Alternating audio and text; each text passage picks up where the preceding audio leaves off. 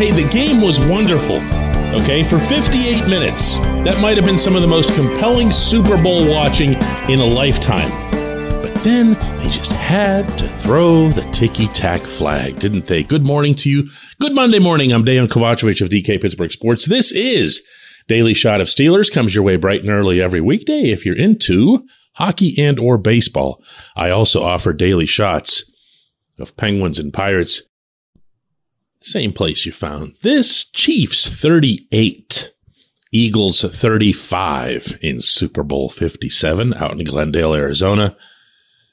Decided late, decided after the teams had battled each other through a whole bunch of back and forth, some oddities to a 35 35 tie with the Eagles having punched one in on a two point run by Jalen Hurts off to his left in which he had to steamroll a couple guys to get in. I mean, it had everything, you know? And you're built up. I'm just talking now about people like me and you who are just watching this really with not much interest in an outcome, not much, you know, of any kind of connection to anybody there. I mean, I knew Javon Hargrave, said some nice things about him over the weekend. I covered Juju Smith Schuster. But uh, again, I'm not watching that thinking, yay, go guys. I just wanted to have a good game. Just wanted to have something that I'd be able to remember. The same way, um, gonna kind of date myself here a little bit, but going back to childhood with the NFL films, uh, replays that would show up on Saturdays and Sundays that made these games feel like larger than life. And no, I'm not going to do a John Facenda impression for you.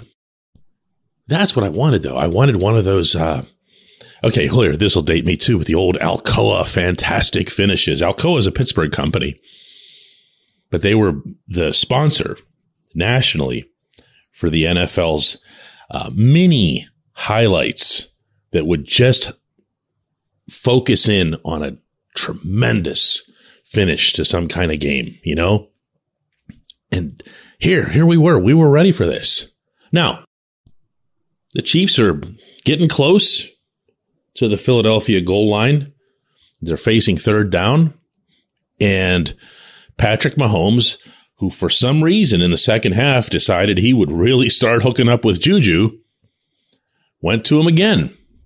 And Juju might have or might not have, depending on your viewpoint on this, been able to spring loose into the end zone for a historic touchdown had he not been tugged by Philadelphia's James Bradberry. And he was. He was. It happened.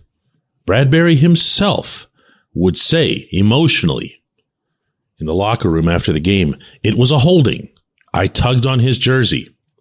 And that's all noble of him. And if you go strictly by the letter of the law, he's right and the refs are right. Then, then you watch the play. You watch the play. I'm going to read you a tweet from Kirk Herbstreit, who's known obviously infinitely more for his work on college football, but every once in a while we'll weigh in on other aspects of the sport. It says, usually I don't get involved in ripping referees, but I hate that defensive holding call on Bradberry. It's 35 to 35 late on a third down incompletion that was a marginal foul. Let him play, man. Bad call. I hate that that's what many will take away from this game. Yeah. Yeah. What he said. I had a whole thing ready to share with you on this episode, my own little personal rant. And I just happened to run into that from Herbstreit. And he did it better because that game deserved, the game deserved a final chance for the Eagles, a final back and forth. One would have to think the way Kansas City's offense was doing pretty much whatever it wanted in the second half, that the Chiefs were either going to punch it in there or they were going to kick a field goal, and they probably were going to be able to do something to run off a little bit more clock. But it wasn't going to come down to a single ticky tack call that was going to allow the Chiefs to go through with, and again, this is all fine by them. Okay. Nobody's breaking any rules here, but to go through with uh, intentionally taking yourself down before the goal line so that the clock runs down and then Mahomes went backward a little bit. And you know that all Harrison Butker's got to do is not, you know, completely gag. And just like that, everything, everything was sucked away from this ending. Everything. You weren't excited about it at all. I'm sure if you were in Kansas City, you were a little bit nervous, but in Philly, you'd already given up. And everyone else, all the rest of us, were like, well, really? That's it? Like, I, I did this for three hours just to have that happen? What can you expect at Point Park University in downtown Pittsburgh?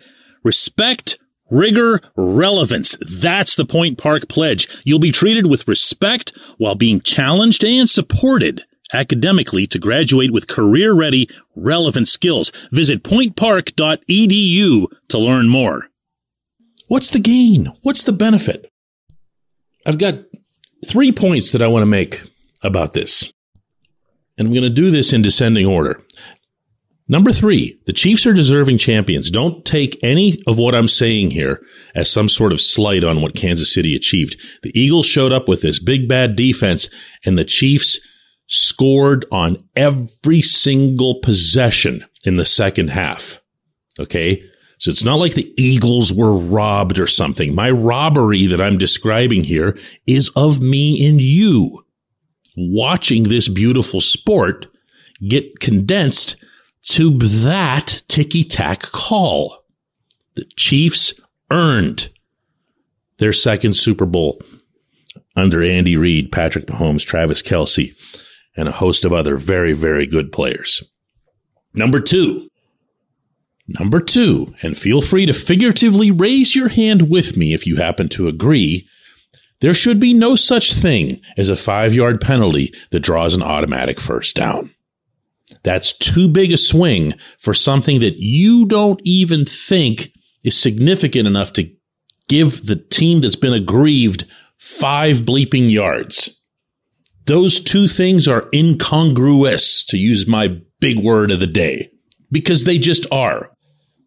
So if the official feels like it's defensive holding and it kept the receiver from getting to where he needed to go, which I will repeat is in dispute because that ball sure looked like it went way over Juju's head and Juju's not exactly known as a blazing speedster, then this should have been a five yard penalty, in which case Kansas City still would have been faced with a pretty big decision because they would have been three yards shy of moving the sticks. Number one, and this is number one in this particular subject for me with a bullet, you better be sure. You better be sure. If you're a referee, if you're an umpire, adjudicating any sport, make the standard that you set for yourself in calling a penalty that you are 100%. Because no one comes to see your penalties or your fouls or your infractions. They come to see the athletes compete against each other. So call the game, call it right, but be sure 100% that it's exactly what you think it is.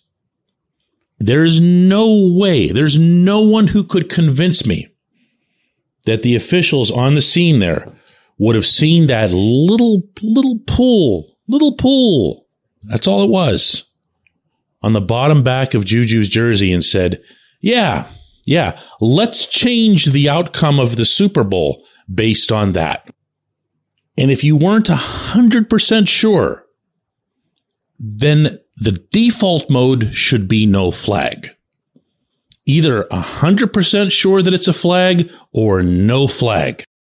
And my general feeling, not just from watching that play or this game, but from watching the NFL year round for, you know, the span of my entire existence, is that the league has gone too far in that direction where they're so worried about every replay or the 30 camera angles or what Mike Pereira is going to say on TV or whatever about them. It, it, it's, it's gone too far. The pendulum has swung too far. When we come back, J1Q.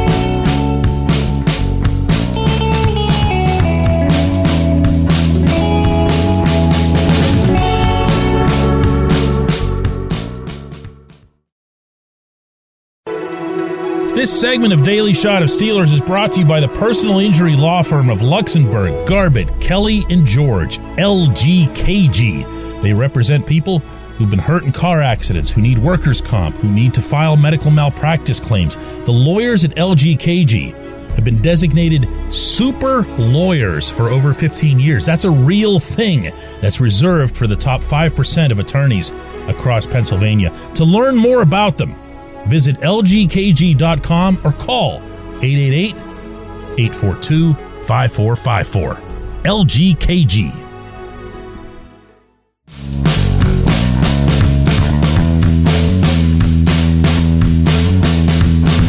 Today's J1Q comes from Scott, who says, What happened to the Eagles' vaunted defense? That's all we were hearing about beforehand.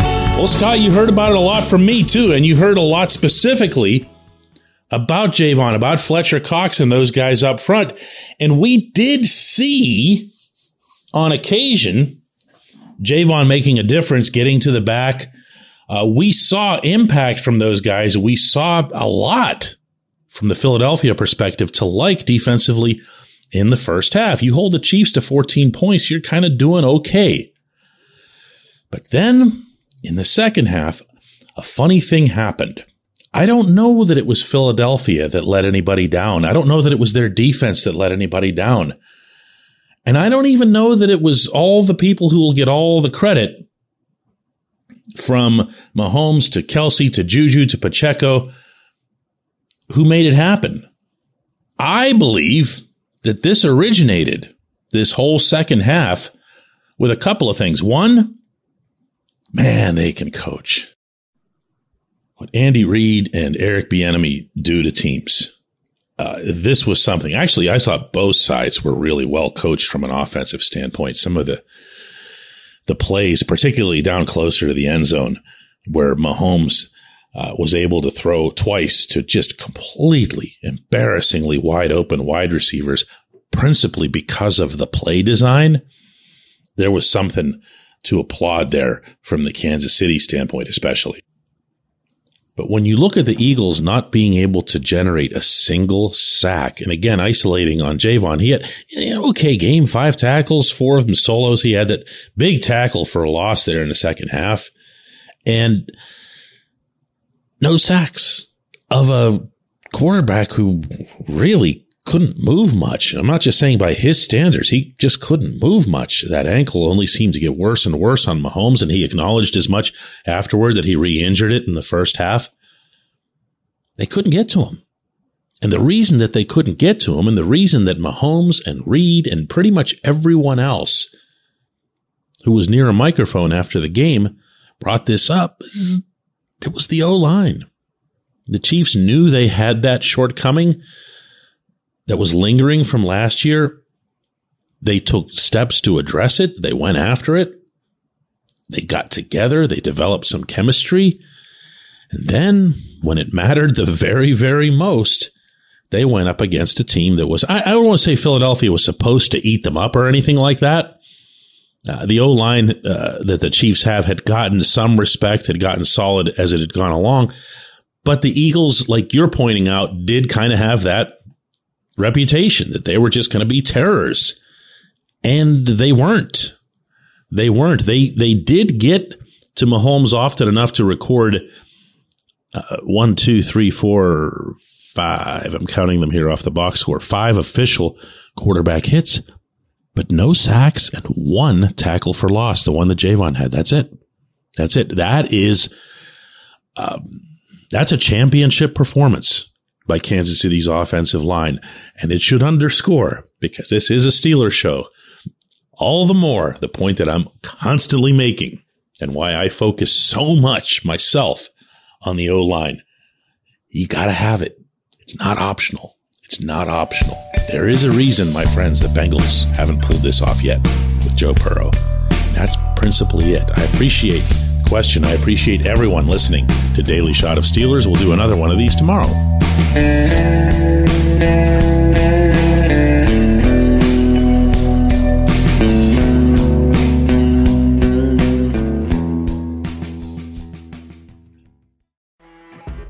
You know, when you're listening to a true crime story that has an unbelievable plot twist that makes you stop in your tracks? That's what our podcast, People Are the Worst, brings you with each episode. I'm Rachel.